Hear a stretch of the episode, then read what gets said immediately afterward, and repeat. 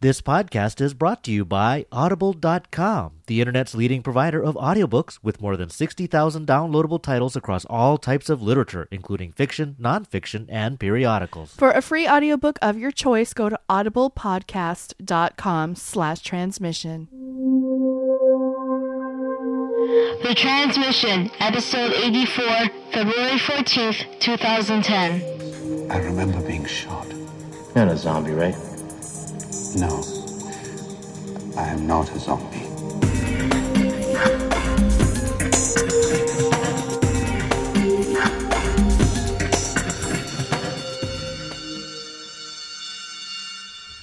Aloha from the island, Lost fans. You are tuned into the transmission. This is a podcast devoted to the show Lost on ABC. I'm Jen. And I'm Ryan. And first of all, honey, happy Valentine's oh, Day. thanks, baby. Now, of course, there are a lot more things we could be doing this weekend, but instead we choo choo choose Lost first. so we're here to talk about the third hour of season six. It's entitled What Kate Does, and we'll recap it in under eight minutes. Then we'll hear your feedback on the episode and you all, everybody. we'll hear another fun song from the Others Lost band. And finally, we'll cover the last week of Lost production in the forward cabin. So you ready? Let's get lost.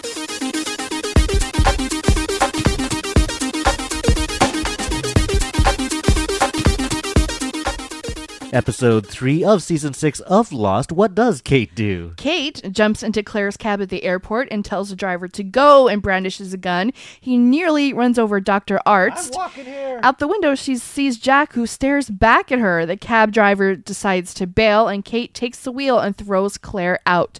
Kate gets her handcuffs removed at an auto shop, but after finding a stuffed orca whale in Claire's bag, she goes back to get Claire and offers her a ride. They drive to the home of the adoptive parents, but the woman answers the door and says her husband left her and she can't raise a baby alone. Claire starts going into labor and Kate brings her to the hospital and Dr. Ethan Goodspeed. It seems as if the baby's in trouble and Claire blurts out that the baby's name is Aaron, but it turns out the baby is fine. A cop comes to see Claire, but Claire says she has no idea where Kate went. Kate thanks her, and Claire asks what she did. Kate asks if Claire would believe that she's innocent, and Claire says yes. She also offers Kate her credit card. Kate tells Claire that Aaron is a great name, and Claire says it just came to her. Kate tells Claire that she should keep her baby. On the island, Lennon goes to see Dogen and tells him he's alive. Meanwhile, Sayid asks Jack what happened, and Jack tells him he died. Sayid thanks Jack for saving his life. Watching from afar, Sawyer tells Kate that he's thinking about running. They bring Sayid outside, and Dogen shows up and says they want to talk to Sayid alone. Jack says that he has some questions first. The others start to attack Jack and Miles, but shots are fired. It's Sawyer. Dogen tells him that they won't hurt his friend, but Sawyer says the others can do whatever they want with him or anyone, but he's leaving. He says not to come after him and leaves the temple. Kate tells Lennon that she can bring Sawyer back, and Jin says that he will go with her. Sayid is brought inside and strapped down. Dogen blows some dust onto Sayid's chest and attaches some wires. They shock him, then burn him with a hot iron poker. Sayid screams and asks why. Lennon tells him that it was a test and he passed, but as Sayid is led away, Lennon knows he lied. So he tells Jack he was tortured but wasn't asked any questions. In the jungle, the others, Aldo and Justin, tell Kate that they're protecting them from the smoke monster. Jin asks them about another plane, and Aldo stops Justin from answering him. Kate nearly sets off a trap, and Jin says that it looks like Rousseau's work, but Justin says that she's been dead for years. Aldo confronts Kate for attacking him three years earlier. Kate punches Aldo out and sets off the trap, which takes out Justin. Kate tells Jin she's running away with Sawyer, and Jin says he has to find Sun. Kate wishes him luck and heads to New Otherton, where he finds Sawyer in his old house, retrieving a box from under the floor. He hears Kate and nearly shoots her, but then just walks past her out the door. Kate finds Sawyer at the end of the pier. She tells Sawyer that she wanted to find Claire, and she's sorry that she convinced Juliet to turn the sub around. Sawyer says he convinced Juliet to stay in the first place, but he says some people are just meant to be alone. He pulls a ring out of his pocket and says he was going to ask Juliet to marry him. He throws the ring into the water and leaves. Back at the temple, Jack goes to see Dogen, who says Sayid is infected and gives Jack a pill. Dogen makes Jack confess that it was his fault that Sayid was shot and that other people had also been hurt and killed trying to help Jack. Dogen says the pill is his chance to redeem himself. Jack asks what happens if Sayid doesn't take the pill, and Dogen says the infection will spread. Jack goes to Sayid and says that the others claim they were diagnosing him. Sayid says it was a test, but one he obviously failed. Jack shows him the pill and says he didn't save Sayid's life, the others did. Sayid says he doesn't care who saved him, just who he trusts, and if Jack says to take the pill, he will. Jack goes back to Dogen and asks who he is. Dogen says that he was just brought to the island like everyone else. Dogen knows Jack didn't give Sayid the pill, and Jack demands to know what's in it. Dogen says the infection will kill Sayid, but Jack says he already died. Dogen asks Jack to trust him, but Jack says he can't even trust himself and pops the pill in his mouth. Dogen jumps Jack and forces the pill back out and admits that it's poison. Jack asks why they want to kill Sayid, and Dogen says they believe Sayid has been claimed and that eventually he'll be taken over by a growing darkness. Hmm. Jack asks how he knows this, and Dogen says that it happened before to Jack's sister. Aldo and Justin recapture Jin in the jungle and argue about bringing him back to the temple. Aldo suggests killing Jin, but Justin says that they can't because he's one of them. Aldo raises his gun, but is then shot several times. Jin looks up, and a wild woman with blonde hair is standing there with a rifle, and Jin says, Claire? And thud. thud. And that is episode three of season six of Lost What Kate Does. We'll take a quick break, and when we come back, we'll share our thoughts on this episode.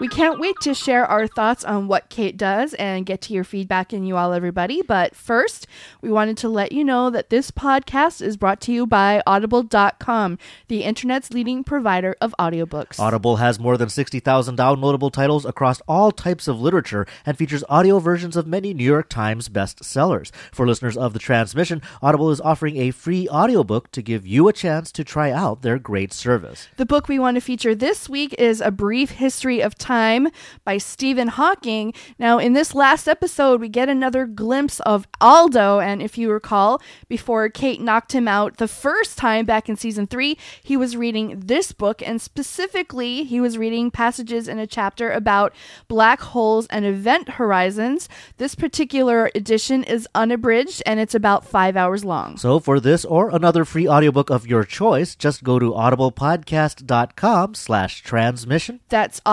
audiblepodcast.com slash transmission. And we want to thank audible.com for supporting our show. Absolutely. So to this latest episode, What Kate Does. Uh, Jen, not a fan of Kate. No. How'd you like the episode? I was dreading this episode. I was finding excuses to not watch it that night and maybe see it later. I, I, I don't know. I wasn't looking forward to it, but I have to say I liked it a lot. You liked it a lot. I did. Well, I'll say I, I liked it. I might not go as far as a lot, but I, I mean, I kind of shared your hesitation as to just sort of the anticipation of a Kate episode. I will say that a lot of the things that I want to talk about and things that I enjoyed about it had nothing to do with Kate. But I think overall, I still enjoyed it. I it felt like season one to me. The pacing felt more, um, you know, deliberate and more thoughtful, and I can see that that's a big frustration. I mean, any episode that follows a season premiere or any episode that precedes a season finale is definitely going to suffer from Um, expectation syndrome, right? You know, I still don't like Kate.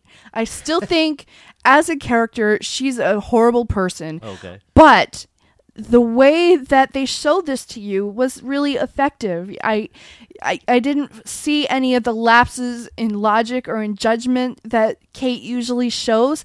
I just thought it was very, it flowed really well and it illustrated the things about Kate that make her what she is. See, I think you put that really, really well. It wasn't so much. I mean, there wasn't a, as much of a problem with Kate's character and what they're trying to show, and the different sides of it, her different motivations, her different mm-hmm. conflicts, and obviously different sides of her personality versus you know on the island versus off the island. I will say, say though that there is there was sort of this incredulousness about what was going on off the island. I mean, mm-hmm. there's a lot there that I just I wasn't sure what was going on. Obviously, they want you to think that you know Kate recognizes some things. Uh, she she recognizes Jack when she's in the cab. Um, although Laura on the blog noted that you know, of course, they would recognize each other because of what happened on the plane. Right, right. But there was definitely the scene, and uh, noticeably with a mirror in front of her when she's pulling the orca, the stuffed whale, out of the bag of Claire's, Mm-hmm. and we see Aaron with that stuffed whale uh, in the other you know timeline in the other universe. That's where right, yeah. They had that fight in the kitchen, so I thought that look of uh, recognition was key. Also, the way that you know know, she recognized the name Aaron, and Claire says, I don't know why that name just popped into my head. Mm-hmm. And most, of course, astonishingly, seeing our good old friend, Dr. Goodspeed, in this case, Ethan. Yeah. So, I mean, there's some elements that they're trying to show us there, but you back up enough and you're like, why would Claire, a pregnant woman who just had a gun thrust in her face, not something a pregnant woman really wants to put up with, get back into the cab with this woman? And not only that, depend on her for emotional support when she goes to see the adoptive parents. And then by the time they're at the hospital, they're good buddies and she's giving her a credit card. I mean, to some extent, that's way beyond suspension of disbelief. Yeah, I agree. But I think there's more to that, and there's a lot of conversation on that in You All Everybody, so we'll get to that. One thing that stood out um, in that weird universe was the fact that she confesses to the mechanic that she's wanted for murder. But she doesn't say offhand, you know, I killed somebody. But then she talks to Claire and says, Would you believe if I told you I was innocent? Now, the way I read that initially was, you know, she's just trying to see how gullible Claire is or how well Kate was able to insinuate herself into this complete strange pregnant woman's life. But another way to read it, especially now that we know Hurley is a lucky person, um, is the Kate in this universe not guilty? we have to think about this and we have to think about the comic-con videos you know the the fake advertisements that we saw um th- it was implied that Kate didn't kill her father she killed her father's assistant by mistake Right. and if we look at it through that lens you know if she in her mind believes that she killed this guy even though she meant to kill her father then maybe she does consider herself innocent Right. I do. I personally think that there was there is still you know something some bad act in her life here. Why would she be quite so determined to get away from the marshal, for example? So I'm not among the people who think that you know her ca- character is that much different. She's Kate on the run. So off the island, we're seeing that she's sort of fulfilling her destiny and her existence. but I kind of like that that there's that ambiguousness whether she's guilty or she just I mean you know whether she's innocent or she just thinks she's innocent that's another thing I liked about this episode it there was a lot of ambiguity about things that we saw and that always intrigues me Well, I mean, anything like that. I mean, you're either going to be frustrated about it or you're going to at least enjoy chewing on it. Now, with the appearance of Dr. Ethan Goodspeed here, though, I mean, what do you think they were kind of going with that? I mean, to me, I felt it was just uh, fan service. It's just like why they threw Doc Arzt again in there with the line from uh, Midnight Cowboy and not Taxi Driver, as many people corrected me. Um, was that all there was to that? I, I don't know. I th- I think they're trying to illustrate how different this timeline is for everybody. I mean, we're supposed to really think about it now that that none of the people that we know that are in Dharma are in Dharma. Everything is completely different for everybody. Well, I, at first I thought, you know, how can this be possible? How can Ethan even exist? Because Island Underwater and Dharma Initiative and all of that. But that's not necessarily true because Ethan was, in fact, the last baby born on the island Right. before the incident. And I mean, I'm perfectly willing to believe that if there is a sunken island, that that happened after the incident. So Ethan gets on the submarine as a baby, as we saw at the end of season five,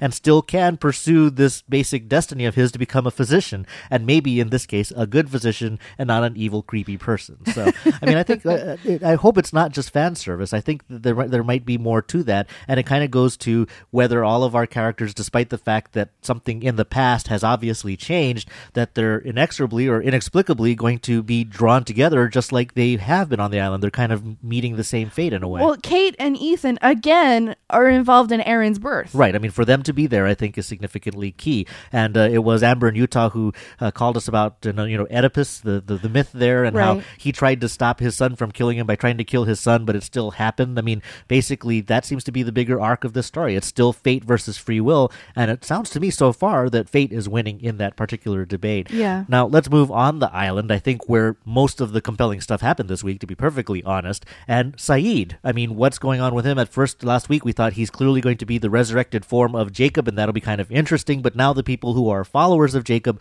are afraid of him and want to kill him. So, what's the story? It definitely brings back the question of the sickness. Oh, yes. As described by Rousseau. And, you know, what's the vaccine? What does the vaccine do?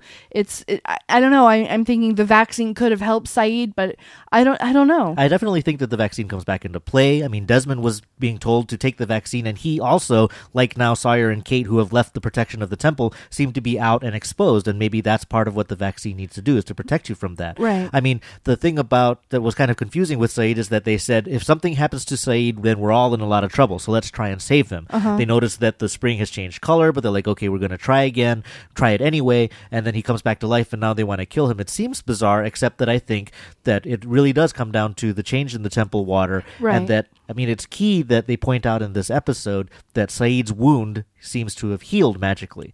So, to some extent, the, the temple water is doing what I think they expected it to do, which is to help someone rejuvenate, but in this case, being rejuvenated by a force that they don't trust. And I mean, the whole thing with the test, you know, uh, first trying to electrocute him and then burning him, what, what, what did you think that was trying to prove? I don't know what it was trying to prove, but it reminded me of the scene in season one where Rousseau tortures Sayid. You know, I really don't know what a hot poker accomplishes, but I think it might have something to do with what Rousseau was trying to do. Oh, I think Rousseau and her storyline is very key to this, especially with the conversation about the sickness. You know, she basically reveals in that episode that she's the person that had to kill everyone on the science team mm-hmm. because she was trying to stop a spread of this sickness. And more importantly, I went back to the transcript from that episode, and it's really interesting the kind of double meanings that you can read into it. Because, for example, yes, Rousseau tortures Sayid, right? And in that case, it seems like Rousseau is after some kind of information. But more specifically, you know, he, she gives Sayid a shot. She says that it's a sedative or oh, you're trying to make her calm shot, down, but yeah. maybe she was giving him the vaccine. Uh-huh. And most importantly, I think the last line of dialogue between the two of them is that Sayid tells Rousseau, But I'm not sick. And Rousseau says, I know. And I think that now, going back, it seems that she was diagnosing Sayid. That actually, this is the second time that Sayid, unfortunately, has been diagnosed for this very same sickness. So I uh-huh. definitely think you're onto something there. Now, I think the side question, and the one that everyone is asking, since there was a clear comparison between Claire and Rousseau, is was Rousseau sick like Claire is said to be? I don't think so. I think that with what we just discussed, I think that Rousseau is one of the few people that's managed to be aware of, stay away from, and protect mm-hmm. herself from the sickness. I, I don't know. I was of the opinion that Rousseau was just a grieving mother who had been extraordinarily lonely and had, you know, a lot of battles to fight until I saw the episode where Rousseau, um, I believe it's This Place's Death was the episode where she shoots everybody. I'm beginning to think that it was Rousseau who was sick. Hmm, and not the rest of her team. Yeah. Although, I, to me, I think that when she says that there's something wrong with the rest of you, you're not who you say you are. That sounds more like what Sayid is in for, rather than what's been happening to Rousseau. But again, because they compared the traps laid by crazy woman Rousseau to the traps laid by now crazy woman Claire, mm-hmm. there might there's most likely a connection or similarity between those two. So let's talk about that final thud moment that Claire returns, but according to Dogen, is fully consumed by the process that is beginning to consume Sayid, and that she is now a representative of this great mm-hmm. darkness. Well, Saeed wasn't taken until he was dead, and now Claire, by logic, would have to be dead to be sick.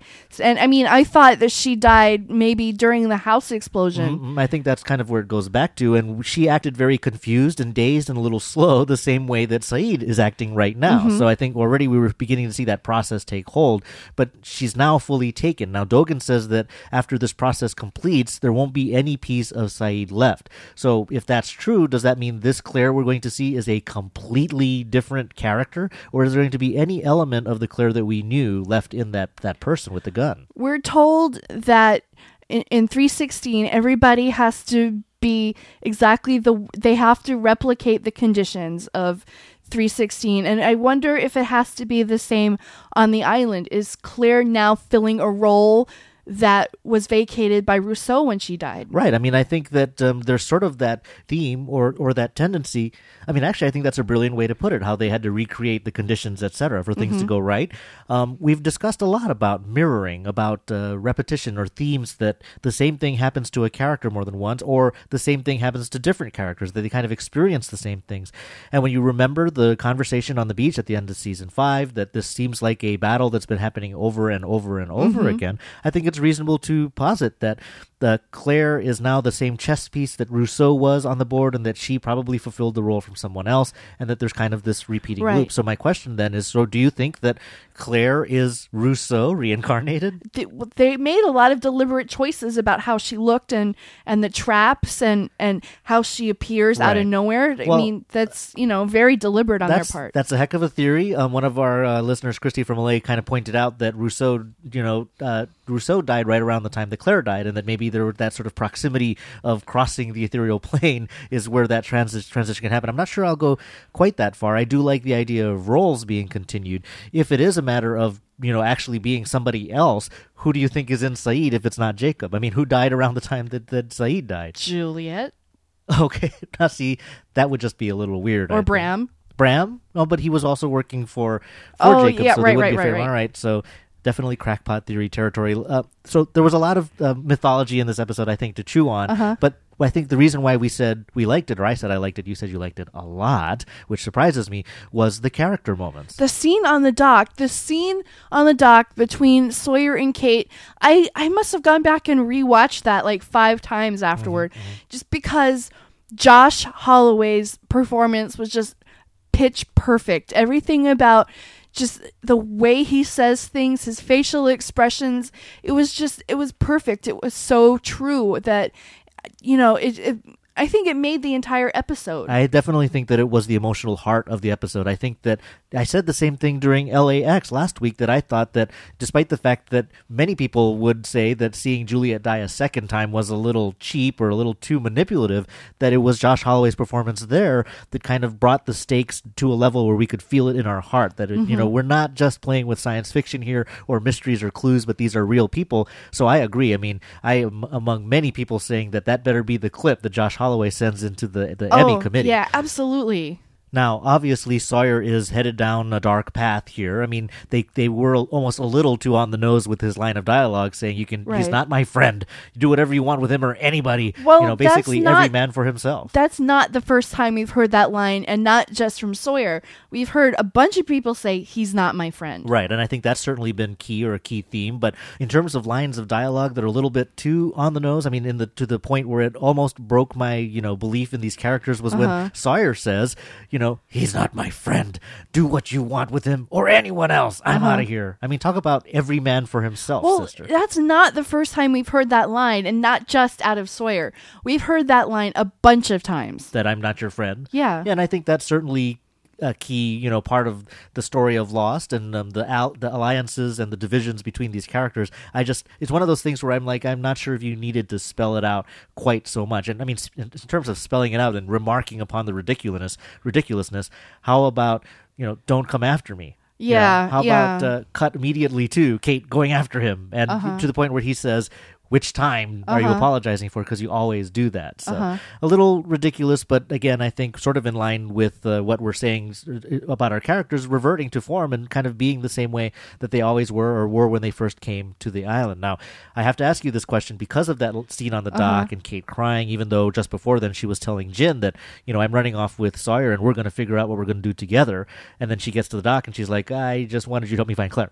So is the shipper ship sailed? Are we done with the triangle? At least one leg, the Kate and Sawyer leg of that triangle. God, I hope so. I don't know. You know what? Kate doesn't need anybody. Kate can d- kick her own butts and she can make her own decisions.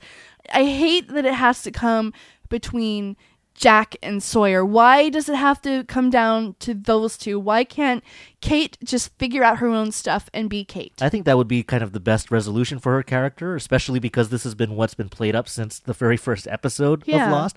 Um, but I'm not sure if that they, they can do it because it's sort of like a, a, a big invested portion of the of the of the audience of the show is invested in that romantic triangle. But I felt that it seemed like she the reason why she was crying at the end of the at that at that pier was because she said, "Oh well, you know, I'm this that's it. I mean, I'm not part of this person's life anymore because he's going a different way." And specifically also because if they couldn't, you know, avoid it, they had to throw a bone to the Jack and Kate fans because right before Kate leaves, they share a very close, almost noses touching, intimate moment there. Right, So yeah. there's probably still some romance left in the cards for our main characters, but I'd like to say that maybe the love triangle has at least just become a love line between two points. I don't know, a love squiggly line, uh, that- but I do think that there's going to still have to be some element of romance for our Well, character. Desmond and Penny. Let's let's figure out a way to get Desmond and Penny back Hey, together here, and here. invest in them. I'm with I'm with you on that one. So uh, we have more scenes with Dogen and Lennon, and uh, specifically Dogen. I mean, I I said that I was charmed by his character, Uh-huh. but this episode definitely I, I love Dogen's character. Yeah, I mean, because he's not putting up with any of Jack's silly questions. Well, not only yes, not specifically, but the, the, the you know what's that? It's a baseball. What's this?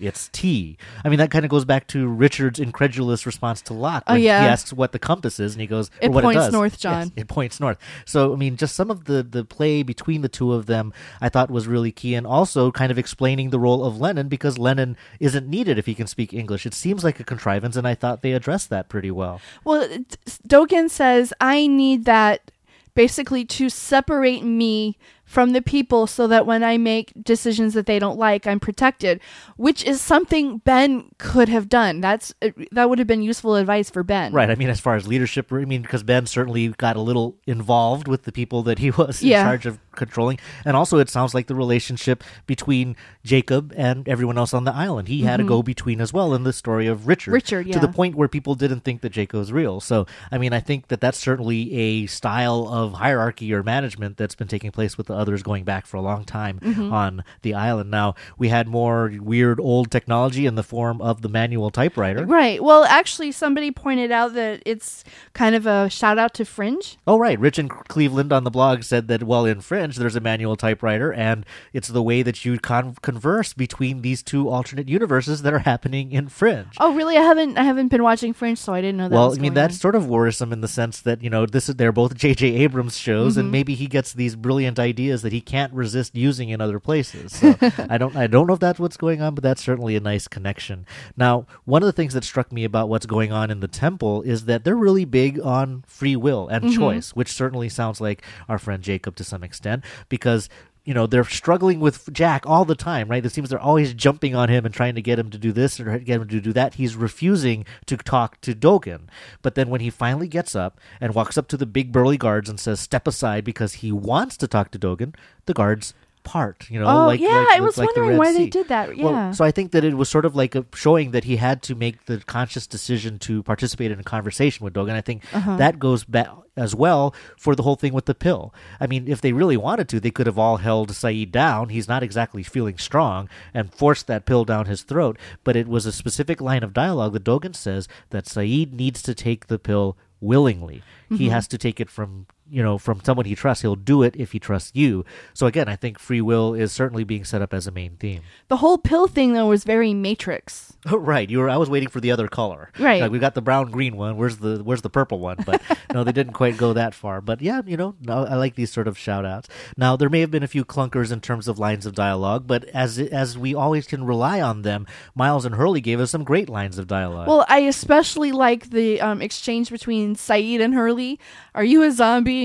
No, I'm not a zombie. And it's the way that Naveen Andrews delivers that line that cracked me the up. look on his face. No, Uh-huh. I am not a zombie. and of course, Miles says, "We'll be in the food court if you need us." Yeah. I mean, just perfect. I mean, it always comes down to those two to either comment on the action or the absurdity of it, or to keep it light when it needs to be like light. the Greek chorus. Right. I mean, actually, uh, it, it- you had a little bit of that with the, you know, Justin and Aldo stuff in the jungle. In addition to them kind of messing with us with, don't don't say that, don't say that. But it it was very sort of the Shakespearean gesture following along and uh, just sort of being ridiculous. Uh-huh. Well, I wacky. mentioned this movie before, but there's this movie called Rosencrantz and Guildenstern are Dead, Right, right. in which these two minor characters in the story of Hamlet, after their action is done, they come back and they change the course of the story f- and they mess everything up for Hamlet.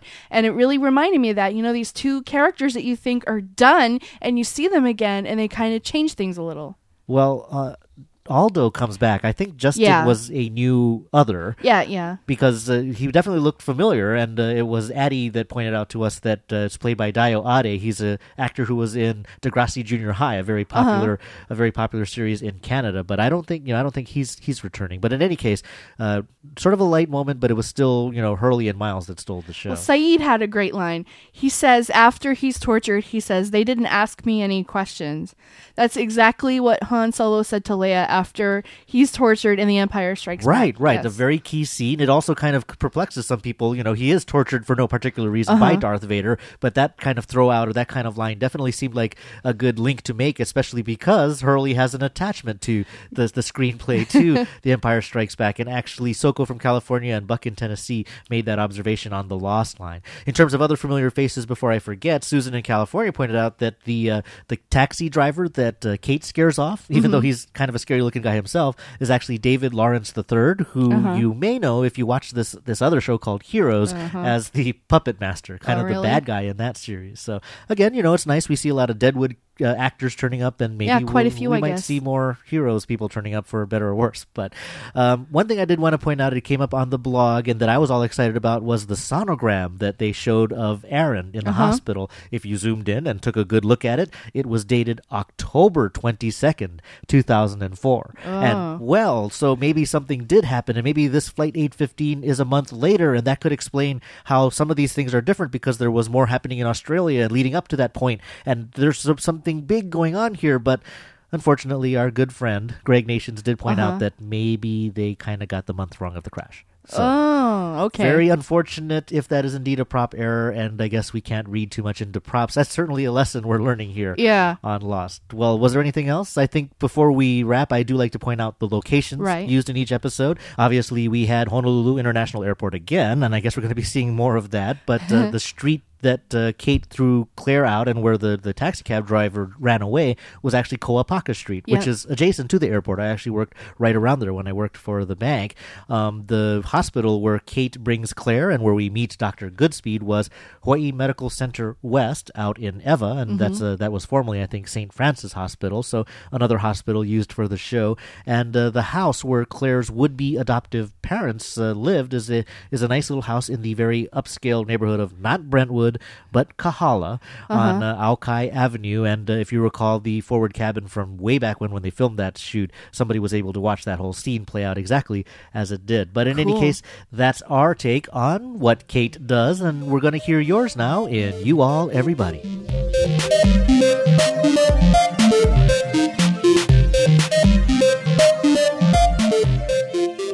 Hey, this is Josh from Louisville, Kentucky.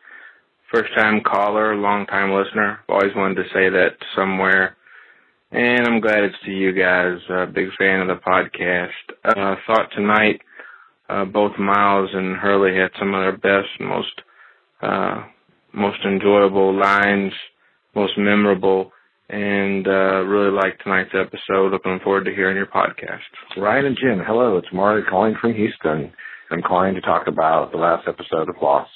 It was a Kate-centric episode, and I pretty much uh, enjoyed it. I mean, nothing really can compare to last week's episode uh, a two-hour episode, but overall it was good. A little slower, a lot of weird um, deja vu type moments throughout. Hi, Ryan and Jen. This is Joe in Providence, Rhode Island. Um, God, what a what a disappointing episode. Um, uh, I guess um, I, re- I was really hoping that they'd um, the writers would sort of sell us on this alternate storyline um, in week two, and I really just feel like it was. I don't know. It was gimmicky. There was. It, it's not fitting into place yet, and I, I was really hoping it was. Um, um, I hope they kill Kate soon. Bye. Whoa. Well, we start things off here and you all everybody with the lost line and a decent range of responses. Josh really enjoyed it. Definitely liked the lines of dialogue we mentioned. Mari from Houston pretty much enjoyed it. Meh. But, uh, meh compared to LAX. And Joe in Providence, not a fan and definitely not a fan of Kate. We now have calls from John, Kevin, and Shayna. Hey Ryan and Jim, what's up? It's John from North Carolina. Wow, guys, I, I really would love to say holy freaking crap for this one, but um, the only thing I can really say holy freaking crap to is the ending with Claire coming back. Um, that was a big shocker. But uh, other than that, there wasn't very many holy freaking crap moments. I really wanted them to like give more because there were so many points where they just they kept giving opportunities. Like some guy would say something, and Aldo, which I don't know why they would bring Aldo back from season three, but hey, I ain't complaining. But I mean, he, I, swear he said "shut up" to that guy like five times when he was about to say something cool, and I I thought that was a really like cheap move for them to do. But anyway, I really liked the episode. Definitely not as good as LAX was, but um, I'm looking forward. I'm finally glad I got a call in, and I really liked the holy freaking craps on the voicemail. That's really making me happy. But um, definitely looking forward to listening to the podcast, and I will definitely call y'all next week. Aloha, Ryan and Jen. This is Kevin from snowy New Jersey. Uh, just got done watching uh, the third episode of the sixth season of Lost, What Kate Does. And actually, I was struck by how much I enjoyed this episode. Usually, I'm on your side with uh, the Kate episodes not being um, up to snuff, but this one actually uh, kept my interest. Um, but I do have to say that the Flash Sideways are a bit distracting. There's so much going on on the island with Dogen and uh, his people at the temple. This uh, this season didn't really need a gimmick. It had a strong story itself, and uh, even though the Flash Sideways they haven't been horrible, they haven't been you know total letdowns. It would have been nice to see uh, to see the creators um, stick with one storyline because the storyline they had on Island is interesting enough. But all in all, good episode. Hope next week we get more uh, mythology, and uh, looking forward to the podcast.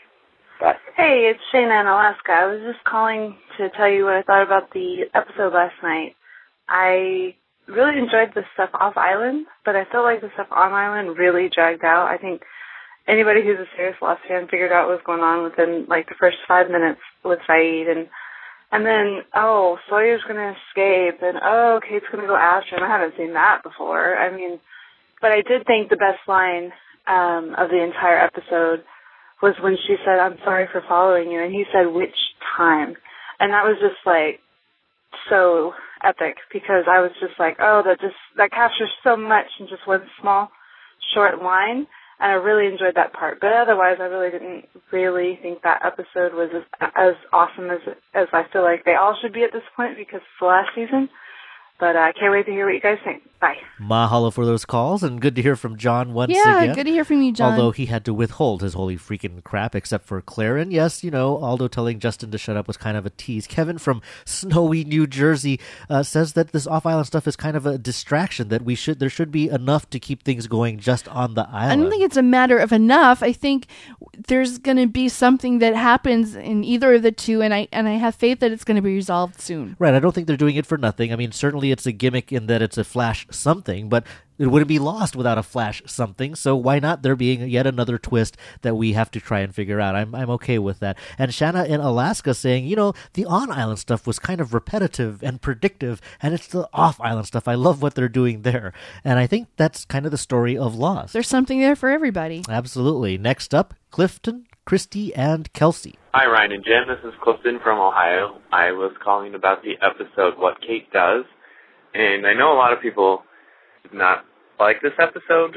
Um, and one of the reasons is because they think that the whole storyline and the parallel timeline between Kate and Claire was just too uh, unbelievable with Kate first pointing a gun at Claire and then Claire wanting her to go to the uh, adopted parents' house and then they end up at the hospital and they're holding hands and people just don't understand what Claire's thinking. But I don't think this is just weird writing. I think this is on purpose. And I think what's happening in the parallel timeline is kind of what happened to Desmond in Flashes Before Your Eyes, where even though he was in the past, he still had the memories of what happened to him in the future. And in this episode, when Kate sees Jack outside of the taxi, she also has the same look. And the whole thing between her and Claire, I think it's almost that maybe subconsciously they know each other and they're familiar with each other. So even though Claire doesn't know why she's doing it, she trusts Kate, and I think that's what's happening. So I'm interested to see what you guys think of this episode. That's all. Bye. Hey, Ryan and Jen, it's Christy from Los Angeles. I was thinking of a theory about Kate that I haven't heard anybody say yet, and I think everybody was kind of disappointed in the episode what Kate does because it seemed like the same old Kate running from Edward and escaping, and it's just more of the same. But I really think in that X timeline, as as Kate hinted at the end to Claire, I think she's innocent. I think she's been falsely accused, and that's what we are going to see is the difference in Kate in that timeline. Just like the difference in Hurley is that you know he is lucky now, as um Jacob told him in the cab. You know, you're not cursed. Maybe you're blessed, and it almost like you know changed who he was, and maybe Jacob coming to see Kate when she was a little girl stealing the lunchbox and telling her not to steal again, maybe she really is a good person in that timeline and she's been falsely accused. So that is my theory. I think we're going to find that to be true. I hope so. And uh, we'll see if it sticks. So thanks a lot. Keep up the good podcast. I love it. Bye. Hi, this is Kelsey calling from California. Um, I actually just wanted to share something. I was rewatching an episode from season three, and it was the cost of living, the one where Eko is killed by the smoke monster.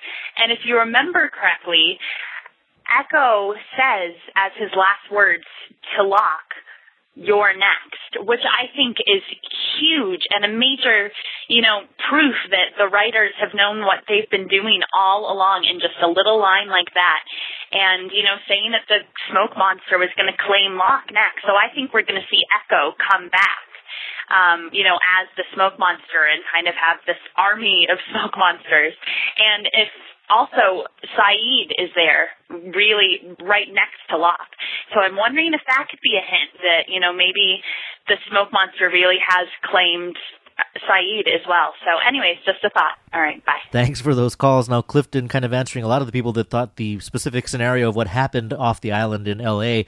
Um, it's it only happens that quickly and that unreasonably because of what we saw in flashes before your eyes. There's Mhm. immediate uh, uh, familiarity and a sense of trust between these pe- strangers. Well, if that is what's happening, we're going to need something a little bit more explicit than a stuffed whale because I don't know. I, I'm I'm not really there yet. Well, I think they're hopefully they're going to build to that, and I guess Mhm. there's just a sense of impatience because people want them to get on with it already. Mhm. Um, Christy from L.A. saying that she's one of the people that thinks Kate is innocent, just like how Hurley is now lucky, Uh-huh. and that it has something to do with Jacob showing up and touching her as a young kid. Yeah, that's that's possible. I mean, we know how different things are in this timeline, so Kate as an innocent person is not completely out of the question. Well, I think it's really key because what Jacob does to each of the characters that he does touch in that uh, last episode of season Uh-huh. five is sometimes he seems to change or go against what their natures are, like don't steal again, Kate. And in some places, he seems to enable the things that have haunted them, like giving Sawyer the pen. Oh, right. So, um, you know, it's, it's still kind of curious what that meant, but uh, I'm still going to go with Kate did actually do something bad. I mean, you know, basically knocking out and being a badass uh,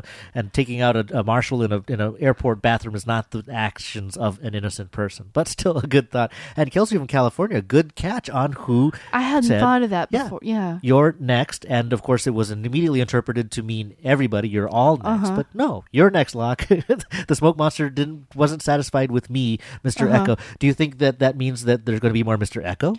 I hope so. I mean- I would be totally happy if we saw Mr. Eko again. Well, Kelsey mentions an army of smoke monsters, and that's kind of interesting because obviously there are going to be sides building up in this war. Uh-huh. But I hope it doesn't mean that everybody on the smoke monster side are dead people. you know, that'd be kind of a bit much. Yeah. Just then we're definitely talking about the zombie season that Damon and Carlton said they were just kidding about. now we have calls from David, Marnie, and Liz. Hey Ryan, hey Jen, David in Winston-Salem, North Carolina.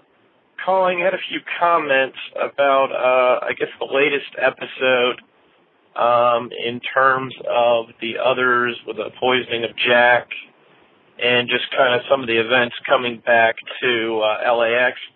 Uh, the one comment that uh, popped in my mind listening to the last uh, podcast was Jen mentioning about how the others seem to uh, not the other, sorry, but um, Jacob seems to dislike uh, modern technology.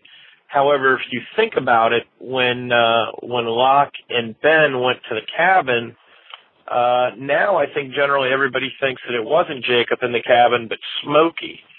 Whereas Jacob's been off the island, he's been riding in cars, uh, you know, and doing other stuff. He doesn't really seem to have as much of a problem with technology, I believe as the smoke monster does. So I think that's kind of one of those false trails that they set up so that we think it's Jacob who hates modern technology, but it's really Smokey. Uh, anyway, love the podcast and enjoy it and can't wait to see the next episode. Thanks. Bye. Ryan and Jen, this is Marnie from Miami, uh, giving a, I don't know, some kind of thought theory from last night's episode. If dead bodies can be claimed by the man in black, then can we, or Jacob, then can we assume that newborns can also be claimed, which suggests that perhaps the man in black is responsible for the pregnant women dying to prevent them being claimed or infected through birth. I don't know, my head's exploding, but I thought I'd throw that out there for discussion. Have a good day. Bye. Hey, this is Liz from Oregon. Um, I'm calling about the man in black. Um, I think it seems kind of interesting that we don't know his name yet, and I think that may be important, um, maybe because it's someone that we already know. So my guess would be Aaron, and I know that seems like crazy, and I don't really know the logistics, but maybe he got stuck back in time and has been trying to get home for a long time. I don't know. But whether it's Aaron or not, I really think it's going to be like the end of an episode.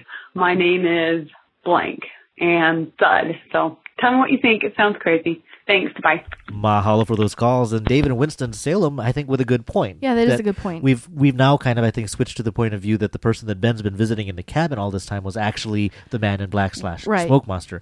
And yes, that creature responded poorly to the flashlight and is therefore not a fan of modern technology, a trait that Ben ascribed to Jacob because he thought that's who he was dealing Yeah. with. And yes, Jacob is has no problem with technology. Heck, he knows how to fix vending machines with candy in it. So, so the, what I think is key to that though is that it goes back to that that mind blowing theory from last week that the people in the temple, or at least the temple itself, has a tie to the Man in Black. He's not like an outsider trying to you know penetrate Mhm. into Jacob's lair, but that there's probably a connection to the two of them with that temple, and that that temple may be the home they want to get to, or at least a major you know base of power or asset that they're trying to gain control of. Right. But then we had a couple of interesting theories there on the Lost Line. Marnie from your wonderful home state saying that the the issue with babies and pregnancy and death uh, for and children in general has to do with this battle between the Man in Black and Jacob and their ability to take over people, and that it that's that it's kind of a key part of the battle. That that's what's going What on. there. she's, but I think what she's saying is that the man in black would have had to take, like, say, Ethan's form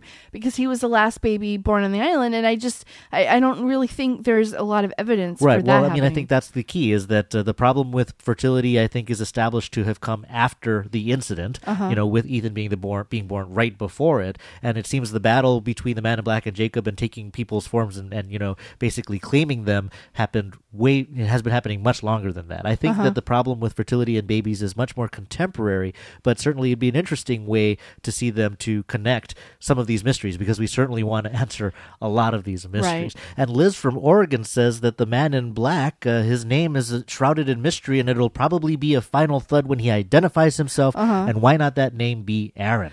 That's just as good a name as any. I mean, given that Mr. Eko and Claire have this discussion about the history of the name, I mean, it would be, I guess it would be fitting. Yeah, I mean, you've got the whole baptism thing. You've got the whole circle of life. I mean, I'm willing to take just about anything. Um, the the people who make a pretty strong case for Aaron being one of the skeletons in the cave, you know, along with Uh-huh. Gian, for example, they could probably go anywhere with this stuff. And well, I guess I like the way you're thinking. At least we've got time for a couple of more calls. We now hear from Roger and Mr. Jacob. Hey Ryan and Jen, this is Roger in DC calling to comment quickly on the last episode of Lost, which in my opinion had to be some of the reddest, hottest, steamingest garbage that these guys have ever put forward. Um, that episode was absolutely terrible and meaningless. With 16 or 17 episodes left to go, why would we spend any time, any significant amount of time at all on Kate, who is easily the worst character ever developed on any show in the history of the galaxy. This show has too much to get through in the next couple of months for us to get a full understanding of what's going on on this island, for them to be gallivanting around looking at Kate beating up U.S. Marshals. It's nonsensical. Uh, I shut that TV off at the end of the show, highly disappointed and, and basically ashamed that I had watched it. Um, but I'm looking forward to the next episode. But this past episode was was really a, really a bad one, and I'm and I'm and I'm I'm real hurt that they put that on there in the last season.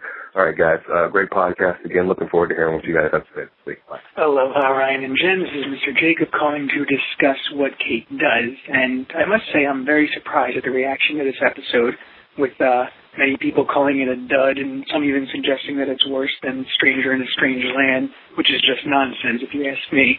Um, this episode makes good on Darlton's promise that season six will be a lot more like season one in terms of character development, and that's just what we got.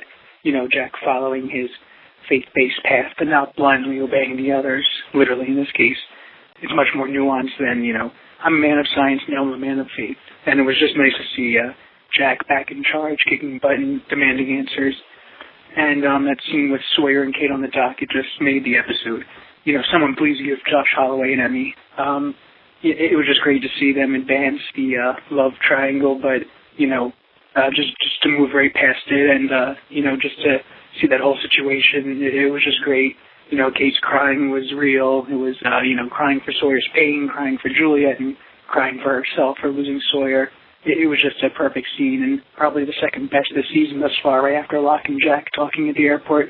Um, and uh, mythology-wise, we got a good dose of knowledge about the Cygnus, which is you know, one of those mysteries I thought many people uh, think would just fade away. Um, it gives me confidence that they haven't forgotten about some of the central earlier season mysteries. So let's just hope they tackle Richard Malkin now. Um, so to the lost community, I say, lighten up and enjoy the ride. Adios, guys. Thanks for those calls. I think we got a good point counterpoint going on here between Roger and Mr. Jacob. Roger saying he was actually hurt by this episode. He was ashamed that he spent any time watching Okay, it. go watch CSI, NCI, Seattle, Nevada, whatever, and tell me that the writing on one of those shows is better than this I mean, episode. just watch any reality show which Lost saved us from. Watch this. There's a, there's a cheerleader on, on a show about superheroes that's that's completely Daddy, ridiculous. you got me the road. exactly. And so, Kate, the worst character in the history of television. How long has this person been watching television? I mean, look, I like to trot out the line from Filmspotting. I hear what you're saying, But you're completely wrong. wrong. But I'm not even sure if I hear what you're saying in the sense that okay. We're on record, not fans of Kate. We Uh-huh. again, we were we had the lowest of expectations going in, and maybe Yeah. that's why we like the episode. Yeah, maybe as that's much as we did. But excise her from the episode. In fact, ignore the things off island if that's what frustrated you. And I still think there was a lot to appreciate and Yeah. enjoy. There were some mysteries, some answers. There were great character mo- moments. How can you not th- enjoy Josh Holloway's moment in this episode? Yes, you might feel there's not enough time left in the season to get to all of the answers, but I think as the caller who said that she loved the off island stuff pointed out, there's something for everybody. Yeah. We all have something to get out of this show. And moving on to Mr. Jacob, I think his line pretty much says it all. We, the lost community, should just lighten up and enjoy the ride. I Yeah. mean, I don't think we're saying we're not going to be critical of the show. I can anticipate there's going to be more criticism going forward. Yeah. And I'm not saying that we're not going to be frustrated at the end of the series that uh, they didn't answer all the questions that we want answered, that maybe they did waste some time on things that we weren't interested in.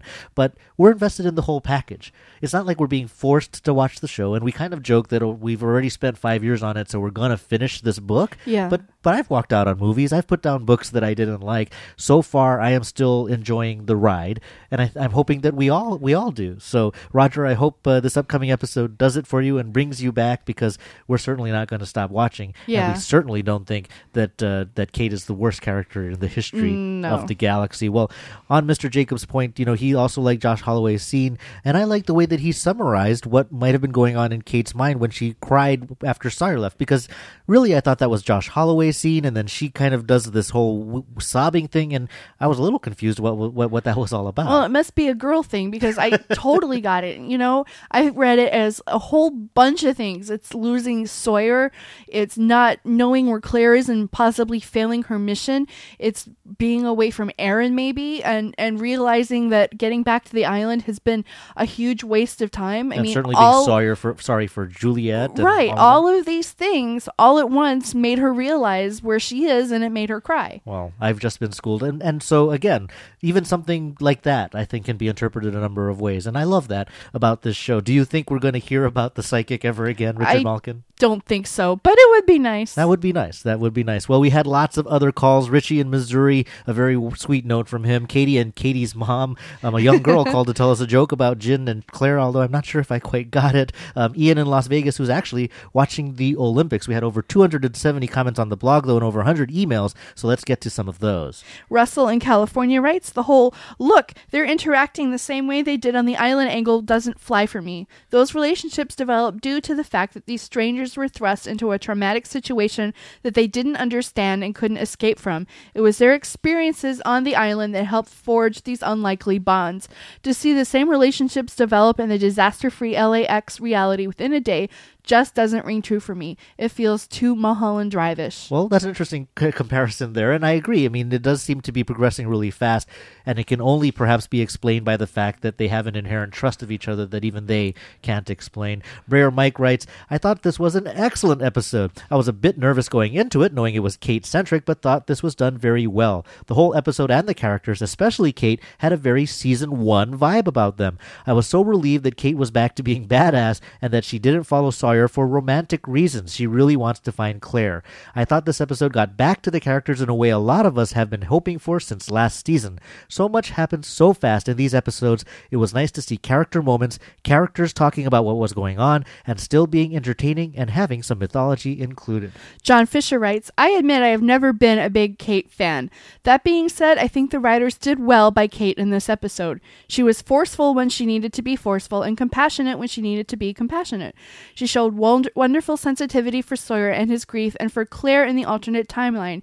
Still, I think that Kate was not really the character we should focus on for this episode.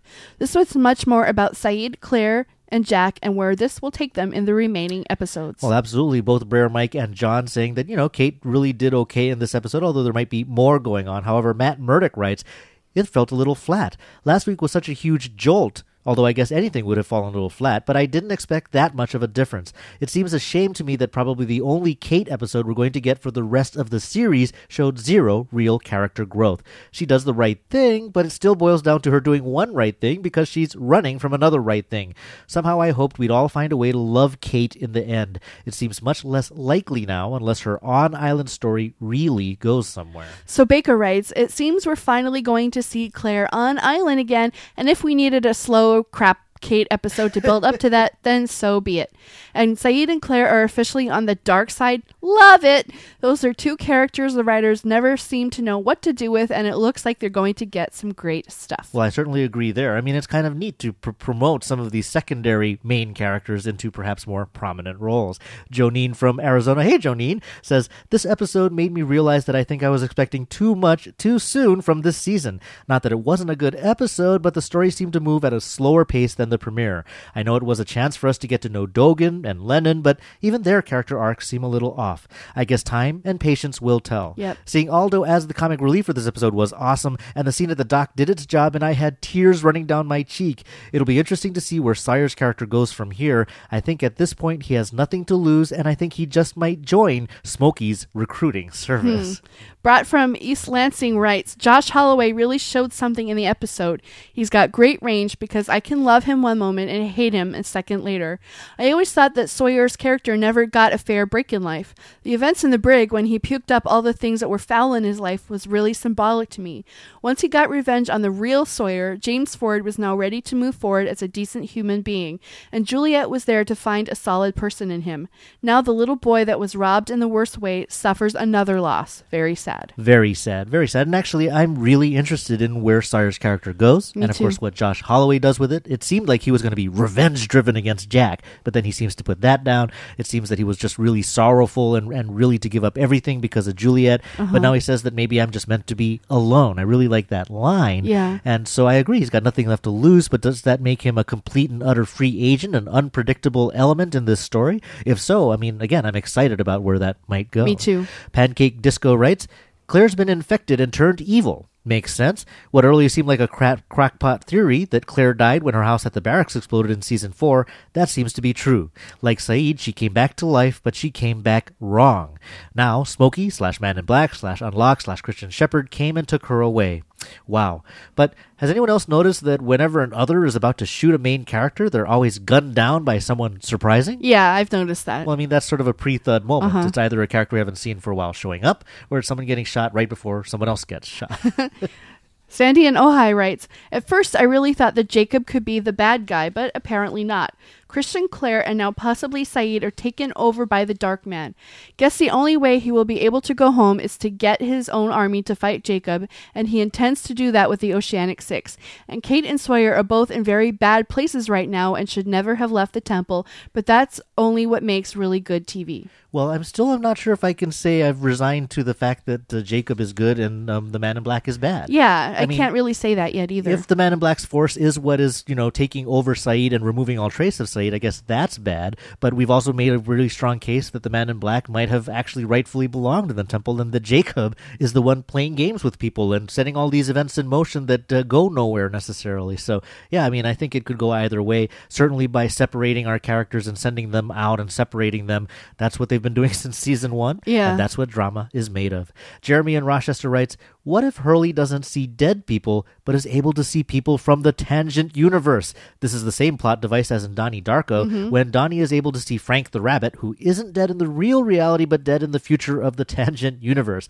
This could, of course, further differentiate between him and Miles's power, since Miles doesn't see dead people but can speak to them. I would much rather not see an explanation for Miles's ability, but Hurley's ability to tap into an alternate reality could really be the way that our universes merge. yeah, that's that's a really good idea. That uh, he's seeing that Jacob is visiting from the other timeline, and that actually a lot of people think that when Jacob went and touched all of these people, you know, our our characters, Mhm. that that was also in whatever universe all of that other things are going Right. on. You, stuff. no, I totally think that. Really? Yeah. I still I still really want to think that we're just in one world and we haven't figured out how yet, but I guess that's I mean Donnie Darko, that's certainly been an influence on the show. Stephen M writes, I feel like a longtime listener, even though I just discovered you two weeks ago. Being the lost freak that I am, I decided to rewatch all of season five and listen to all your season five podcasts.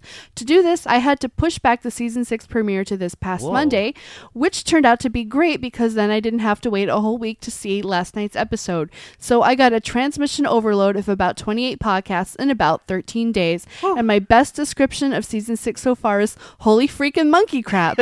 I like this episode a lot. I like that Kate helped out pregnant Claire. And how freaky is it that Ethan is Claire's doctor in LAX? I wasn't a big fan of the Flash sideways to start, but it is growing on me. I can't wait to see how everything comes together. Season 6 is blowing my mind, and I think I like it. well, I think I feel the same way here, here, but I gotta admit, you know, Steven, the 28 podcasts in two weeks, that can't be healthy. You have to be sick of us by I kind of feel bad for you too, but holy freaking monkey crap! So he's he's on board, and again, I think we're on board too. Um, this is a heck of a ride. We might have hit a dip, according to some folks, but hopefully that means there's only one way to go up, and that's up.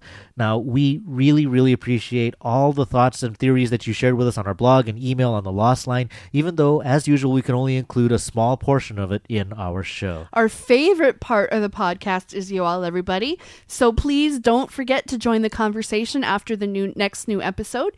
You can post it on the blog at hawaiiup.com slash lost, email us at lost at hawaiiup.com, or call and leave a message on the Lost Line. And as always, we're going to blog after each episode airs on Tuesday night for those of you who can't wait to get an early taste of what we're going to be talking about on our podcast when we post it on Sunday.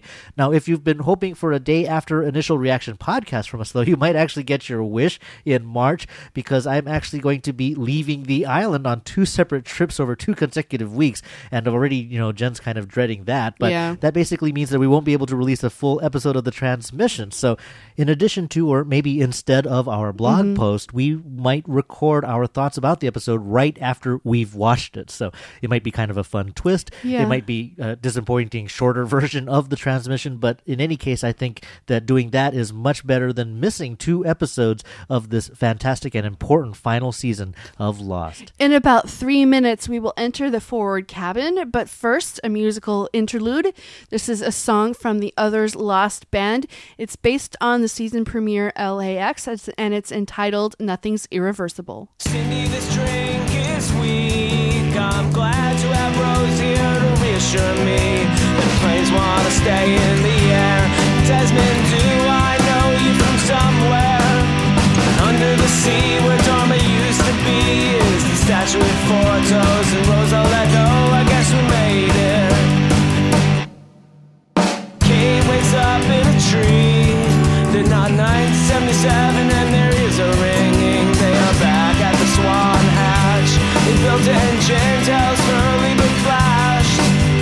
Sawyer says to kill Jack if Juliet's gone. Says he was wrong cause the bomb didn't get them off of the island.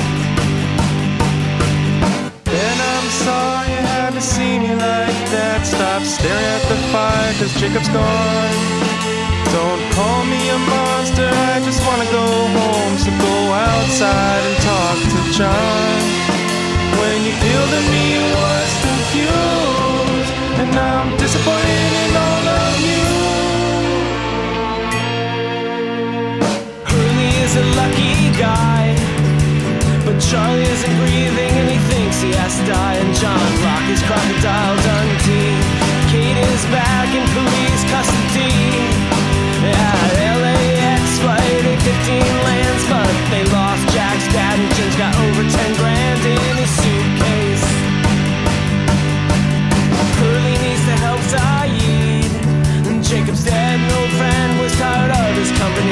You can take the guitar case, bring it to the temple, and he'll be safe. What did Juliet say while she was alive? It worked, and I guess if Sayid dies, we are in trouble. Then I'm sorry you had to see me like that. Stop staring at the Jacob's gone. Monster, I just wanna go home. So go outside and talk to John. When you killed me, I was confused. And I'm disappointed in all of you. Kate escapes and is back on the run. She grabs a taxi with Claire with the help of a gun. Jack Shephard meets John Locke. He lost a bag of knives and he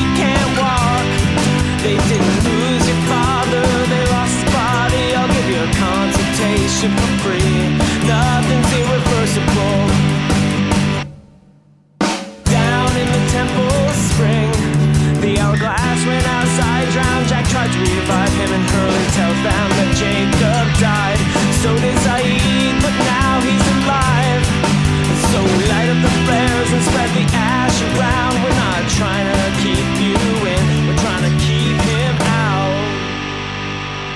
That was Nothing's Irreversible by the Others Lost Band. They're a great band They based are great. out of Boston, Massachusetts, and they write a song after each new episode of Lost. This song was based on the season premiere, and hopefully next week we'll hear their take on what Kate does. If you want to find out more about them, you can buy their music, hear more, or buy some swag at myspace.com slash the Others Lost Band. And now it's time for the forward cabin. We have filming reports for the last week here on the island, and that means spoilers. So if you don't want to know what's coming up, you'll want to jump out now or skip to the end. Well, first of all, we did see a little preview about next week's episode. Uh, what's the title and synopsis? The title is The Substitute, and the synopsis reads Locke goes in search of aid to further help his cause. You notice that the synopses are getting really, really short this season? And vague. I, I'm, I'm fine with that. Uh, You don't want them to give too much away when you're just checking the program guide on your true. TiVo. Now, a random bit of trivia for next week's episode. Now, you might recall last year I reported on scenes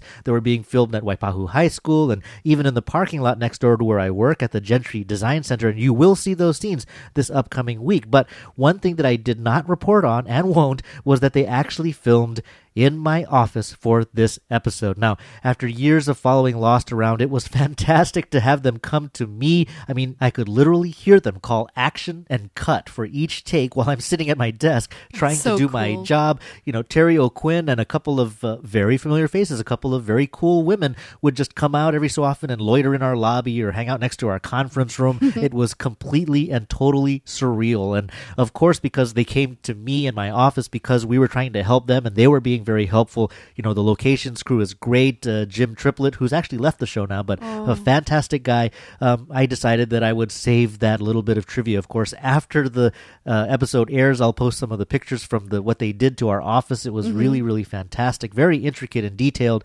But uh, and, and really, I don't know how much of it's going to of that scene is going to make the final cut. But basically, if there's a scene um, this Tuesday in an office with Locke and uh, uh, two women, just know that my desk is right around the corner from what you see. so let's get to the filming reports for this week. It started on Monday. They were out at Kawela Bay once again, and this is the rocky beach that's just west of the Turtle Bay Resort. And uh, well, let me get to the point. They filmed Sun and Jin's reunion. Yes. It finally happens. They've really pushed it off. I mean, because I think we're at uh, episode 13 or 14 here, but still good to know that it actually happens. Um, in the scene, there was Sun, Sawyer, Kate, Hurley, and uh, probably Claire and Frank, and they seem to be wading in out of the surf. But then a group of others come out of the jungle, and Jin's with them and recognizes Sun. They come together and hug for a long, long time, Yay. but then the others point their guns at them and they all kneel down. And this was all observed at a great distance by visiting fan Francie. Thanks, Francie, for your report. The next day, they were at a couple of locations at Bishop Museum and at the Bowfin Submarine Museum, but in both cases, they managed to be at places after they were closed to the public. Mhm. So uh, there wasn't too much to see, but uh, our, my friend Eric did try to check both out. Um, the last time they shot at Bishop Museum, we, if you recall, Desmond figured prominently. So this week it was another Desmond uh, scene, but also there was Faraday. So it's good that um, he's having a role here. And as for the submarine, we only know that uh, Josh Holloway was there. But that's about it to report from that day, which was mostly observed through fences. On Wednesday, they were at Coconut Island in Kaneohe. Now, this is actually a private island in a way. It's not easily accessible, but fortunately, a local blogger named Lucia works out there, and she was able to report on the scene. Actually, she wrote it up in her blog, uh, but she writes in Portuguese. Oh. But she was kind enough to provide a English translation to my blog, Hawaii blog, as well as some additional pictures. So you should cer- certainly check that out. But according to her report, she saw Hurley, Jack, and Sun basically filming scenes rushing through the jungle. Claire was there as well, and she was as disheveled and wild looking as ever. And later she saw Sawyer and Kate. Now, most key was that they filmed at the marina there on the island next to and on a boat, and the boat was named the Elizabeth. So Mm. the Elizabeth comes back into play, and in fact, Sawyer and Kate were definitely on that boat, and they come ashore from the boat. So definitely interesting. On Thursday, they were at Wailai Dental Care. That's a dentist's office at Kahala Mall. Actually, I think it's a whole dental building. Um, and uh, it was a scene with Jack and Bernard. Yes, Sam Anderson comes back, and uh, basically Bernard was working, and Jack arrives. They shake hands, and then Jack starts talking while Bernard listens intently. So that was uh, was an interesting scene, but of course behind glass. And also that day they were at Manoa Falls or Paradise Park. Actually, both that day and um, Friday as well, mostly in the afternoon and late evenings. And so they were out of sight, probably where the temple was. And for that scene, there were trailers or sightings of Jack, Kate, Sawyer, Sun, Claire, Jin, Hurley, Frank, and Widmore. So Mm. a pretty big cast of characters in the jungle or at the temple. Certainly very tantalizing. And I want to thank Scott, Steve, and not Scott and Steve from the show, Chris and Francie for their reports. Also turning up this week, though, and most entertainingly, I think, was a call sheet, a yellow copy that was found at a uh, at a set. Now, uh, it had featured a lot of notes on scenes that we've already reported on here in the Forward Cabin over the past two podcasts, but there were a couple of little snippets, uh, maybe pickup shoots that uh, were pretty neat. Maybe there were scenes to insert later. One was for episode 608, and basically the synopsis on the call sheet was Sawyer is watching TV and sees the Ajira plane. So I don't know what that means. I guess that's off island, but what's the deal with the Ajira plane? How would he see it and where all of this fits? I don't know. We know that we did report on Sawyer meeting with Widmore at a submarine, the Bowfin submarine, in fact. So it, it seems like some of this off island stuff and on island stuff is going to be coming together.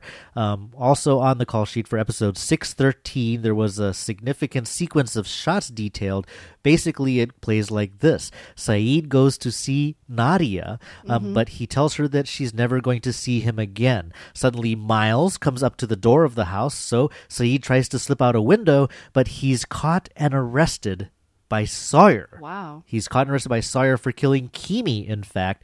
And uh, Sawyer actually has an encounter with Kate at the police station. They're watching video footage of the killing of Keamy that we reported on over at Ko'olau Golf Club. In any case, it seems like, yes, that Miles and Sawyer, just like they were on the island, are a crime fighting duo involved in law enforcement. We of have course, to have a yeah. spin-off. And, and this was suspected when we did the crash scene report last year downtown Right. that that was going on, but that certainly confirmed if Sawyer is going to be doing some arresting. It certainly raises questions about what he did in the elevator in the premiere. Yeah. But maybe they'll explain all that. Well, that's it for the forward cabin, our filming reports, and the call sheet goodies. So that means that's pretty much it for this episode of The Transmission. The show is powered by you. You guys give us the best theories, the best thinking, and so we need to hear from you. So send us an email or call the Lost Line or comment on the blog. As always, we appreciate the reviews on iTunes and we're always available for some talk story on Twitter. So you can email us at lost at hawaiiup.com. You can comment on the blog at hawaiiup.com slash lost.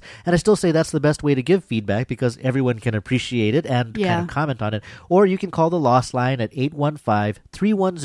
815-310-0808. On Twitter, I'm at Hawaii and Jen is at Mrs. Hawaii. I'm on Facebook, facebook.com slash Jen Ozawa. And I'm facebook.com slash Ozawa. We'd love to be your friends. Just let us know you found us through the transmission. So that's our show for hour number three of season six of Lost. Keep your seatbelts buckled. It's going to be a bumpy ride. but as always, thanks for taking it with us. We'll talk to you again on Sunday. Stay lost. Aloha.